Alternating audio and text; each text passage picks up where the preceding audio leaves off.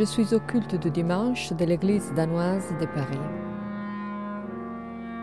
Au Danemark, les femmes constituent désormais plus de la moitié des pasteurs de l'église luthérienne.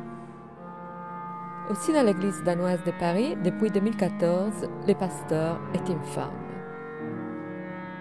Elle s'appelle Selma Raun.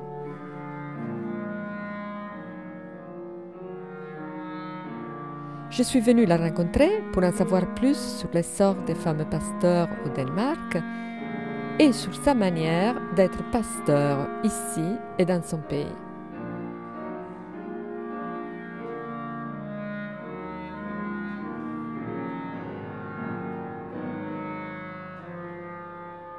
Je pense pas que j'ai une manière euh, particulière. euh, Je pense que je suis très ouverte, je suis à l'écoute. Bah, c'est ça d'être pasteur, de rencontrer les gens où ils sont, euh, de les voir, euh, de les écouter et d'essayer de répondre à leurs questions. Il y a le culte le dimanche où euh, il n'y a que moi qui parle. Et bon, après ils chantent et donc ils participent aussi. Et, puis après, il y, a, le quotidien, les rencontres, les discussions.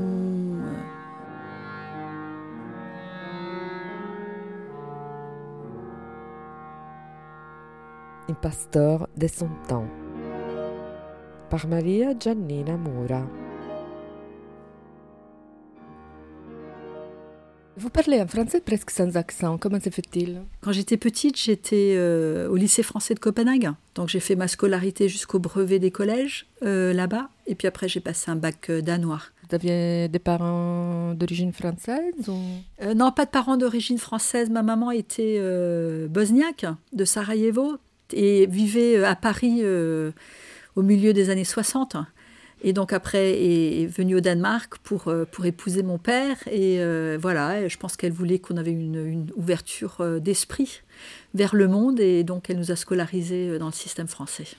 Comment est venue en vous la vocation? C'est pas venu quand j'étais petite. Euh, ma maman était euh, athéiste, euh, très euh, convaincue, et mon père n'était pas membre euh, de l'Église danoise. Donc euh, c'était pas prévu du tout, pas du tout. En fait, je savais pas trop quoi faire, et je me suis dit, bah voilà, je vais choisir une formation qui est un peu plus générale, et je ferai mes choix après. Et puis doucement, c'est venu comme ça. Donc, euh, on ne peut pas parler de vocation stricto sensu.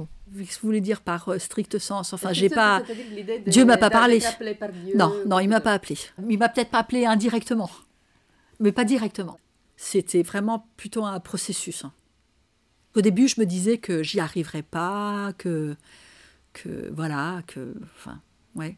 Et puis après, j'avais une période euh, pendant le séminaire, il y avait des périodes de, de stage, et je pense que c'est un peu là que j'ai réalisé que peut-être que, que que je pourrais quand même.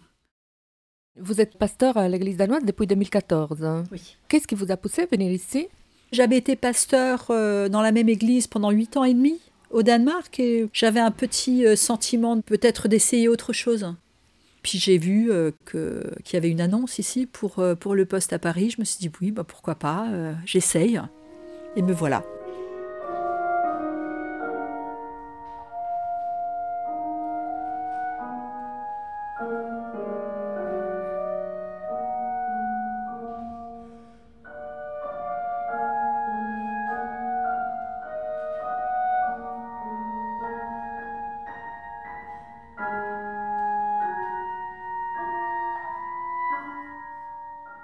Quand on est pasteur à l'étranger, on a toutes les fonctions. Donc on a un peu les fonctions qui sont dispersées sur euh, plus de personnes euh, au Danemark. Par exemple, il y a des pasteurs dans tous les hôpitaux au Danemark. Il y a des pasteurs dans les prisons. Donc il y a des pasteurs qui ont vraiment des fonctions très particulières. Ici, on est beaucoup de choses que pasteur. Parce que c'est moi qui euh, dirige la maison. je suis aussi, je suis obligée de faire du fundraising. Je planifie euh, des travaux, enfin, il y a plein d'autres choses, plein d'autres choses. Par exemple, euh, bon, il y avait les, attentats où euh, il y avait beaucoup, beaucoup plus de travail chez nous ici, pas parce qu'il y avait de Danois morts, mais parce que les jeunes, ils avaient peur et, voilà, et c'était une période assez, euh, troublante pour eux. Et, euh, mais aussi, il y avait par exemple euh, le German Wings. Là, il y avait un Danois, donc moi j'ai accompagné l'ambassade. On est allé voir avec la famille sur la montagne, etc. Au Danemark, ce serait jamais moi. Ça aurait été quelqu'un qui était formé spécifiquement pour ça. Mais puisqu'il n'y a que moi ici, bah, c'est moi. Donc j'ai des, ouais, des tâches que je n'aurais pas au Danemark, comme pasteur ordinaire dans une paroisse. Donc c'est intéressant.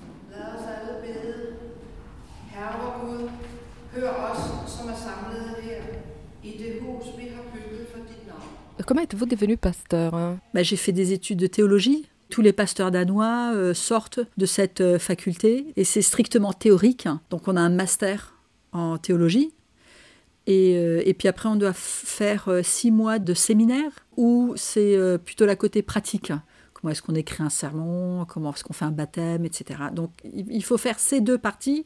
Et puis après, on postule comme tout autre travail. On postule et si on est choisi pour un poste, à ce moment-là, on est ordiné lors du, du, premier poste. Si on n'a pas un poste, on ne peut pas être ordiné comme pasteur? Non, non, non, non. C'est pas un système où, euh, où c'est la hiérarchie qui décide où vont les gens ou euh, s'ils ont euh, un job ou pas. C'est vraiment la paroisse qui choisit son pasteur. Et donc on n'est pas pasteur sans être appelé par, par la paroisse. Donc on peut faire toutes les études et faire après autre chose, faire le choix de faire autre chose.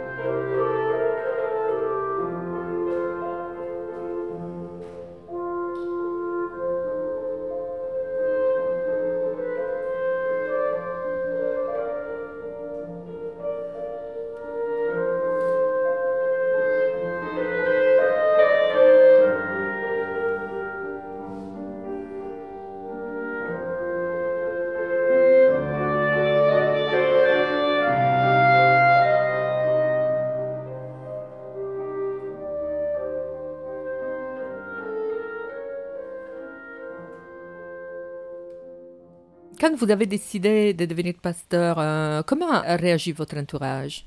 Oh, très bien. Même ma mère, euh, super athée, était fière de moi, je crois. Donc, euh, non, non, les gens, ils ont, ils ont bien réagi, oui. Dans quelles années vous avez fait ce choix? Vers la fin de mes études, début 2000, 2000 et quelques. Au moment où vous étiez en train d'étudier à la faculté de théologie, est-ce qu'il y avait déjà une majorité de femmes? Je crois que c'était juste au moment où on était 50% 50%, mais où ça commençait à, aller plutôt vers une majorité de femmes à l'université. Et maintenant, c'est aussi une majorité de femmes euh, euh, chez les pasteurs. Donc pas seulement à l'université, que ça a vraiment... Euh, Vous parliez du fait d'être femme et pasteur avec vos collègues à l'université? Non, non, c'était pas une grande... Non, c'était pas un quelque chose de... C'était très euh, normal et voilà.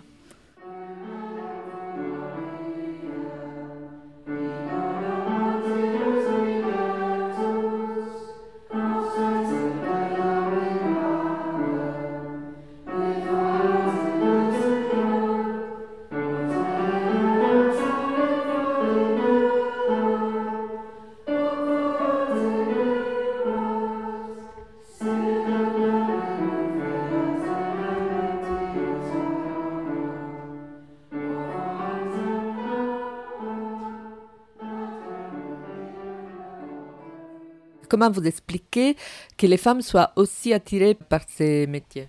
Moi, je ne sais pas pourquoi. Pour moi, ça a été très naturel et pour tous ceux que je connais aussi. Euh, il y a quand même eu une opposition très importante euh, aux femmes pasteurs. Il y a toujours des pasteurs au Danemark qui sont contre les femmes pasteurs. Mais euh, aujourd'hui, ceux qui sont contre les femmes pasteurs, c'est une très petite minorité. Ils sont pas nombreux. Ils crient très fort, mais ils sont pas nombreux du tout. Effectivement, je suis femme pasteur, donc je trouve ça bête que qu'on trouve qu'il ne devrait pas avoir de femmes pasteurs. Mais la construction de l'église danoise est très particulière parce que on est euh, dans la même église des gens avec des théologies très très très différents. Et même si ça peut être compliqué, c'est une grande richesse de notre église aussi parce que on a une hiérarchie très euh, plate. On a des évêques, euh, il y en a dix au Danemark, et entre l'évêque et le pasteur, il y a un Proust, ça s'appelle, qui est un genre de. Ouais, entre les deux. Mais en fait, c'est une hiérarchie qui est très, très plate et l'évêque et tout le monde, tous les pasteurs ont leur liberté d'interprétation. Et c'est quelque chose de très important. Et ça veut dire aussi que personne ne s'exprime pour l'Église, même pas l'évêque. On peut s'exprimer en son nom. Moi, si je m'exprime, je m'exprime, je dis, voilà, moi, je pense comme ça et comme ça. Et euh, bien sûr, si je dis n'importe quoi, euh, l'évêque va m'appeler, me dire euh, là, t'es plus dans la confession de l'Église, ça va pas. Mais sinon, tout le monde s'exprime, personne ne s'exprime au nom de l'Église. Donc même quand les évêques s'expriment, s'ils ont une réunion sur un tel ou un tel sujet, ben, on verra que ça sera cinq évêques sont pour, cinq évêques sont contre, avec tel et tel argument. Donc même eux ne s'expriment pas en tant que groupe. Ils s'expriment tous en tant qu'eux-mêmes. Et donc ça, c'est c'est quelque chose qui de temps en temps un peu difficile parce que par exemple quand on avait la grande discussion sur le mariage à l'Église des homosexuels, bah, personne ne pouvait s'exprimer pour l'Église en disant voilà on y va, c'est bon, euh, on est tous d'accord ou euh, c'est euh, l'interprétation de l'Église. Ça n'existe pas. Donc tout le monde a pu s'exprimer mais ça fait aussi quelque chose d'un peu double, parce que d'un côté, personne ne s'exprime pour l'Église, et de l'autre côté, tout le monde s'exprime pour l'Église, parce que chaque fois qu'un pasteur dit quelque chose, les gens vont dire Ah, c'est quand même grave, l'Église pense ça, ah, mais ah, moi, je veux plus être membre, parce que c'est n'importe quoi ce qu'il dit celui-là. Bah ouais, mais à côté, il y a quelqu'un d'autre qui dit l'inverse. Mais Bon, ça a des défis et euh, c'est pas toujours euh, facile, mais c'est une très très grande richesse. Mais franchement, ceux qui sont contre les femmes pasteurs, ceux qui sont contre euh, le mariage des homosexuels, c'est une minorité dans l'Église. Ça ne représente pas un très très très grand nombre de pasteurs. Mais c'est toujours ceux qui crient le plus fort.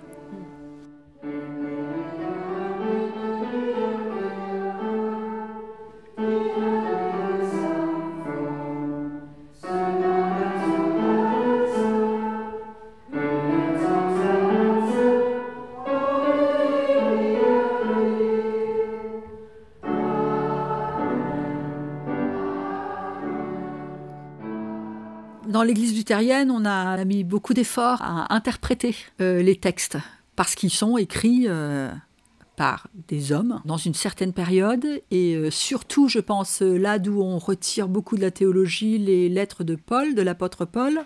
Bah, lui, il a écrit à des groupes spécifiques, avec des problèmes spécifiques. Donc, je pense qu'on peut se permettre d'aller regarder un peu pour voir. et c'est pas écrit les femmes ne peuvent pas être pasteurs, c'est écrit les femmes doivent se taire en communauté, mais je pense qu'il euh, s'agit peut-être d'autre chose, parce que Paul aussi disait, tout est permis, oui, mais tout n'est pas forcément bien. Et je pense qu'il faut, aussi situer euh, Paul dans une situation euh, historique où c'était vraiment des petites communautés, les premières petites communautés chrétiennes qui vivaient dans un entourage qui n'était pas très favorable à, à, leur choix. Peut-être c'était aussi une manière de dire euh, bon, on va avancer, mais on va peut-être pas avancer trop vite parce que euh, faut faire un peu attention aussi. Voilà, donc ça c'est une interprétation, ça pourrait l'être. Franchement, si on lit la Bible, faut être honnête aussi, ça va dans tous les sens. Si on lit la Bible, non mais ça va dans tous les sens. Il y a plein de choses qui, se, qui sont contradictoires euh, entre eux. La Bible, elle a été rassemblée à un moment donné où des gens ont pensé, voilà, c'est ça qui est euh, maintenant euh, ce qu'on dit et ça aurait pu être peut-être autre chose aussi. c'est le choix d'hommes à un moment donné, et, et voilà. Et peut-être que les lettres de Paul diraient autre chose si il les avait écrites à d'autres d'autres communautés chrétiennes, d'autres paroisses, dans d'autres situations. Ça écrit à qui? Pourquoi? Parce que, ben voilà, et ça c'est tout le travail qu'on fait à l'université à Copenhague. On lit tous les textes dans leur, euh, la langue dont, où ils ont été écrits. Donc on lit l'Ancien Testament en hébreu, le Nouveau Testament en grec, et on regarde tous les autres euh, textes, c'est écrit autrement, qu'est-ce qui s'est passé? Après il y a des différentes méthodes de voir, bon, et on essaie d'expliquer. On voit aussi vraiment le contexte dans lequel ça a été écrit. Qui a écrit, pourquoi, pour qui, euh, dans quel contexte et pour, euh, pour avoir quoi? Maria har sin rolle at spille. Den bliver hverken større eller mindre af, hvad vi gør den til. Maria føder Jesusbarnet i ham og forenes himmel og jord. Han giver os evigheden tilbage, for påsken er mere end død og adskillelse. Påsken er... Chaque dimanche a son texte ses textes, un texte de l'Ancien Testament, un texte des lettres et un texte de l'Évangile. Moi j'aime bien les textes, je trouve que c'est bien, parce que si je devais enfin, choisir un texte moi-même tous les dimanches, je choisirais euh, ce que je connais ou ce que j'aime bien. Là, je suis... Euh, il y a des textes que j'aime pas du tout, il y a des textes où je suis pas du tout d'accord. Il y a des textes que, j'aime beaucoup. Il y a des textes qui sont tellement connus que c'est super difficile de dire quelque chose encore de nouveau là-dessus. Donc moi, moi j'aime bien que ce soit euh, fixé pour moi. Comme ça, c'est un défi et je m'y lance.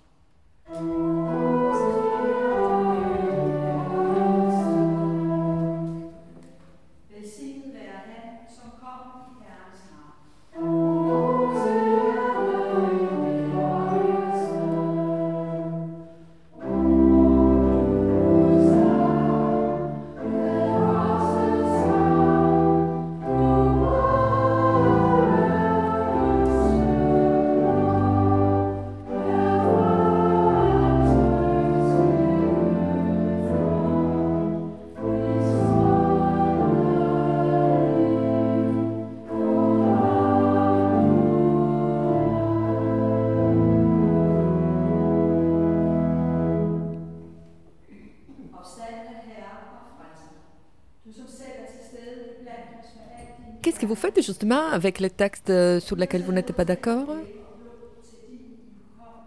Bah, euh, Je discute.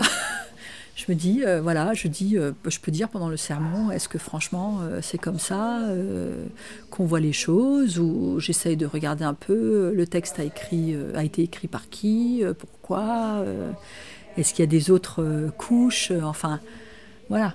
Donc j'essaye de travailler avec.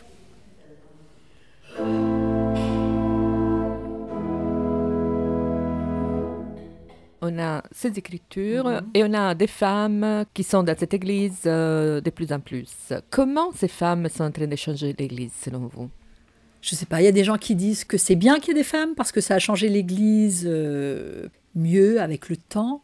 Je pense qu'il y aurait peut-être des hommes pasteurs qui diront qu'on fait trop de choses pour euh, rencontrer les gens, enfin pour aller à la rencontre des gens. Maintenant au Danemark, il y a le, culte le dimanche, mais il y a plein d'autres choses. Il y a des cultes pour enfants, il y a des cultes pour les jeunes, il y a des cultes avec ci, avec ça. Il y a plein de choses qui se font euh, où les gens disent ah, ah non nous euh, c'est le culte le dimanche et puis plutôt un truc très traditionnel. Et il y a d'autres qui, qui trouvent non non on peut changer, on peut après il y en a qui, changent peut-être trop, euh, il y en a qui changent euh, d'une bonne manière. Je pense qu'il y en a qui diront que, que c'est devenu trop, euh, trop de caractère féminin. Voilà, mais, mais ça m'énerve aussi, parce que c'est quoi? Oui, certes, on est différents et on voit les choses différemment, mais bon, moi je connais des hommes qui sont très, qui ont ce qu'on appellerait peut-être traditionnellement des caractères féminins, et je connais des femmes qui sont dur, dur, très masculin. Euh, les pasteurs sont très, très différents au Danemark. Il y en a qui sont euh, très, euh,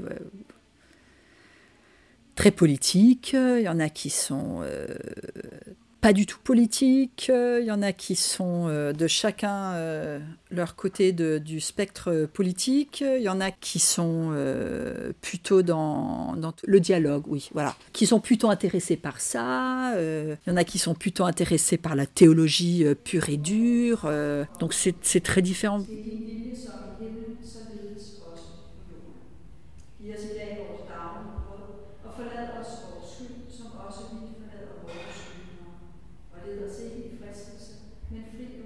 Je pense que notre défi dans l'Église protestante a été qu'on était beaucoup euh, tête et pas trop corps.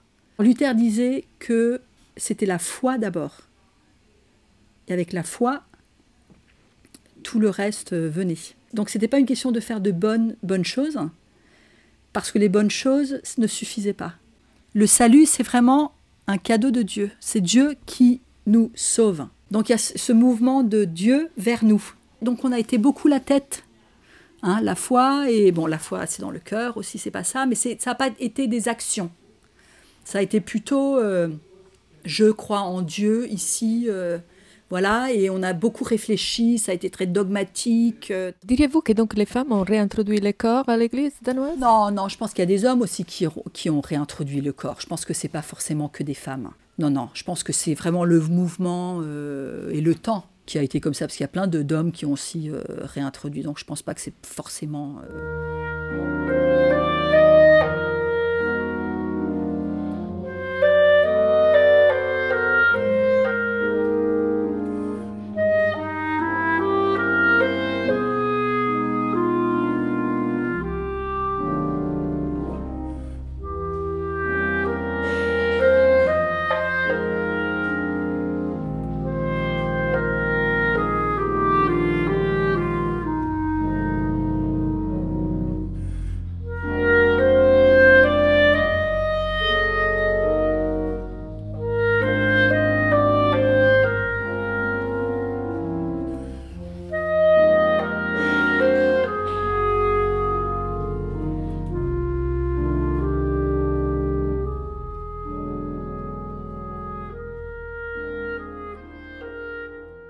Il y a 75% des Danois qui sont membres de l'Église et donc qui payent l'impôt pour l'Église. C'est l'État qui récolte ces impôts et qui après les verse euh, aux établissements euh, de l'Église. Parce que dans notre constitution, c'est écrit que l'Église danoise, c'est l'Église luthérienne et que comme telle, elle doit être soutenue par l'État. Mais les, affaires de l'Église, les affaires théologiques, euh, etc., normalement, l'É- l'État ne devrait pas se mêler. Ce qu'on a maintenant, c'est vraiment ce système où on peut tous y être, on n'est pas d'accord. Il y en a qui sont pas d'accord qu'il y ait des femmes pasteurs, il y en a qui absolument pas les mariages homosexuels, il y a des femmes qui sont super vexées euh, contre ceux qui veulent pas de femmes pasteurs, il y en a qui sont, bon, voilà, euh, n'y va pas. euh. Mais la richesse, elle est là aussi parce qu'on a ce système. Et je pense que si on veut séparer, si on veut vraiment faire la rupture entre l'État et, et l'Église, ça changera. On pourra plus être dans la même maison, forcément. Et ça, je pense que ce serait vraiment dommage.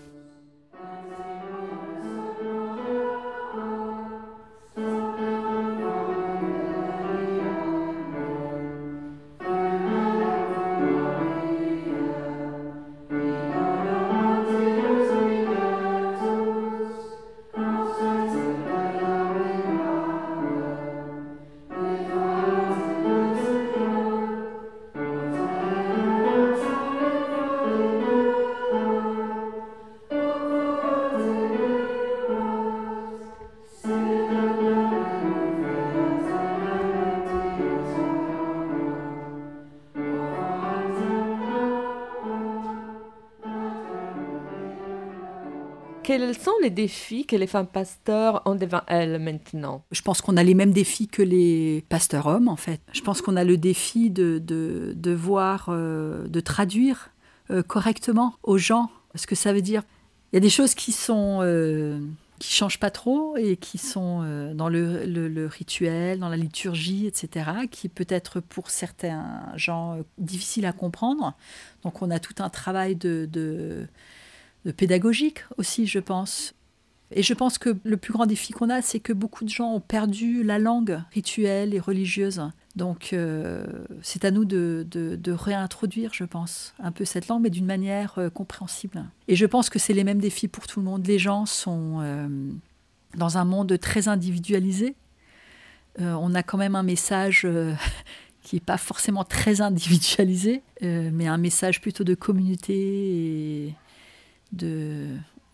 Donc ça, ça peut être un, défi, je pense. Et, euh, mais je pense que c'est pareil pour, euh, pour, euh, pour les femmes et pour les hommes. Je vois pas ce, cette grande différence entre homme pasteur et femme pasteur. Je trouve que voilà, c'est une fonction qu'on a et une fonction qu'on doit bien faire pour tous les paroissiens. On n'est pas là pour nous, on est là pour eux et voilà.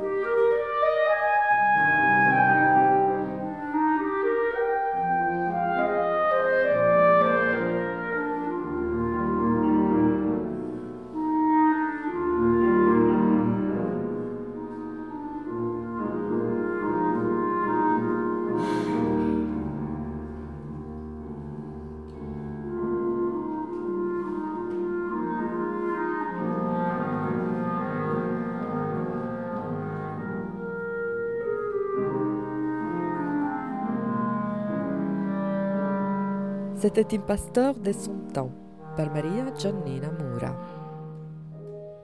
Avec la pasteur Selma Raun, Jonas Frolund au clarinet et Amalie Côte à l'orgue et au piano.